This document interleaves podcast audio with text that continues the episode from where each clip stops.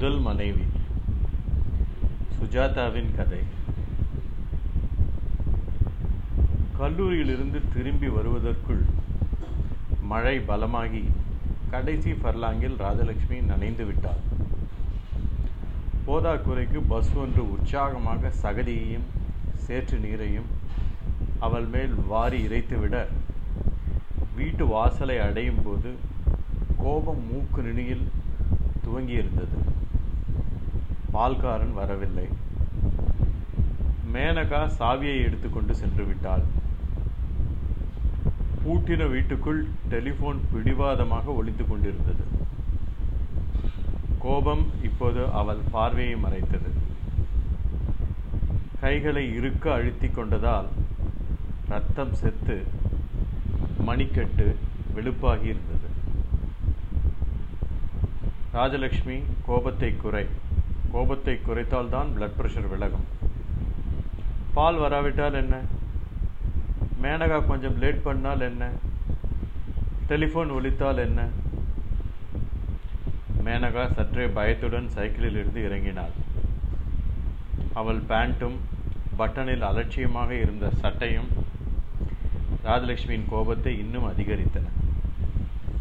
எப்பம்மா வந்த? ஓன் எடுக்கிறது. கதவை தர. என அதட்டினாள். Menaka easy mummy. சரி போடி.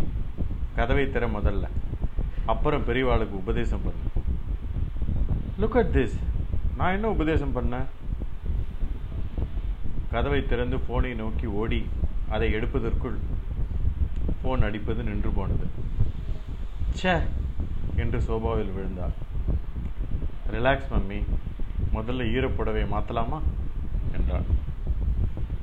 அத்தனை கோபத்திலும் மேனுவின் அழகான சடையின் கருணாகம் போன்ற வளர்த்தி பயமுறுத்தியது.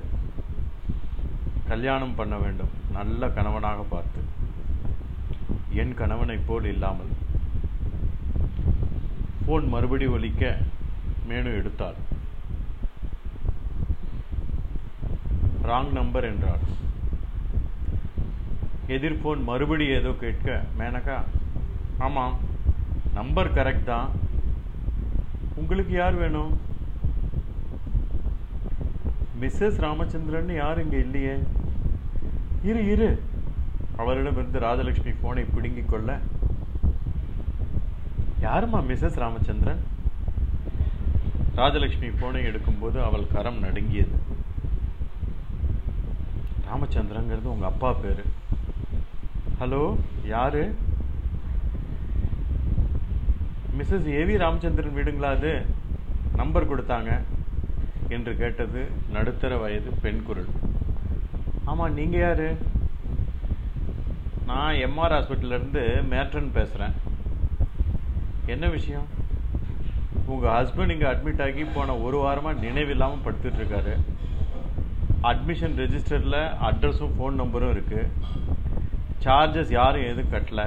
அதுக்கு தான் அவருக்கு என்னாச்சு? த்ரம்பாசிஸ் நினைவு இல்லாமல் கிடைக்கிறார். சிஐடி ஸ்கேன் எடுக்கிறதுக்கு எழுதியிருக்கார் டாக்டர் ஆனால் பணம் யாரும் கொடுக்காதனால ராஜலட்சுமியே மேனகா ஒற்று பார்த்து கொண்டிருக்க. அட்ரஸ் சொல்லுங்கள் எம்ஆர் ஆஸ்பத்திரி தெரியாதா? பூந்தமல்லி ஹை ரோட்டில் ஈகா தேட்டர் தாண்டின உடனே திரும்பினீங்கன்னா ரூம் நம்பர் சொல்லுங்கள் பதினாலில் படுத்திருக்கார். வரீங்களா? கேஷாக கொண்டு வந்தால் நல்லது. எத்தனை கொடுக்க வேண்டியிருக்கும்? ஆயிரத்தி எழுநூற்றி சொச்சம் பாக்கி. சரி வரேன். என்றாள் ராஜலட்சுமி. யாருமா உங்கள் அப்பாடி. என்னவா ஆஸ்பத்திரியில் பேச்சு மூச்செல்லாம் இல்லாமல் படுத்துட்டு இருக்காராம். அதனால பணம் பாக்கி இருக்கான். டிஸ்சார்ஜ் வாங்கிட்டு என்னம்மா பேத்துற? அவன் யாரு? அவனை போய் நீ என்ன பார்க்குறது அவன்லாம் பேசாதம்மா. என்ன இருந்தாலும் உன் அப்பா அவர். நோ மம்மி நோ அந்த ஆள் உன்னை எத்தனை வருஷம் விட்டு எத்தனை வருஷம் ஆச்சு? அப்போது மேலும் மூன்று வயது குழந்தை. அவன் மூஞ்சி கூட தெரியாதும்மா. உன்னை தனியாக விட்டுட்டு யாரவன்?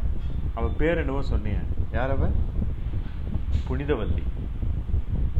ராஜலட்சுமி ஈரப்புடவையை மாற்றிக்கொண்டு தலையை அவசரமாக ஓரிக்கொண்டு பர்ஸில் இருக்கும் பணத்தை எண்ணி செக் புத்தகத்தையும் எடுத்துக்கொண்டாள் என்னம்மா நான் சொல்ல சொல்ல காது கேட்கலையா? என்ன? அங்கே போக போறியா? ஆமாம் நீயும் வர. நோ வே இந்த ஜென்மத்தில் நடக்காது. மேனும் அப்புறம் விதண்டாவாதம் பண்ணலாம். இப்போ என் கூட வந்தே ஆகணும். நீ வேணும்னா பார்க்க வர வேண்டாம். மம்மி உனக்கு பைத்தியம் பிடிச்சிருக்கா? பவுடர் போட்டுக்கொண்டு நெற்றி பொட்டை விஸ்தாரம் பண்ணிக்கொண்டு பாரு உன் அப்பா இல்லை என் கணவன் இல்லை. யாரோ ஒரு ஸ்ட்ரேஞ்சர்னு வச்சுக்கலாமே. மம்மி யூ ஆர் அன்பிலீவபிள் பாரத நாரி. என்ன? இப்படி ஒரு மதர் இந்தியா வேஷம் பதினஞ்சு வருஷமா எட்டி பார்க்காத பண்ணாடிக்கு அதுக்கு முன்னாடி பதினஞ்சு வருஷம் பழகி இருக்குன்னு இது பைத்தியக்காரத்தனம்.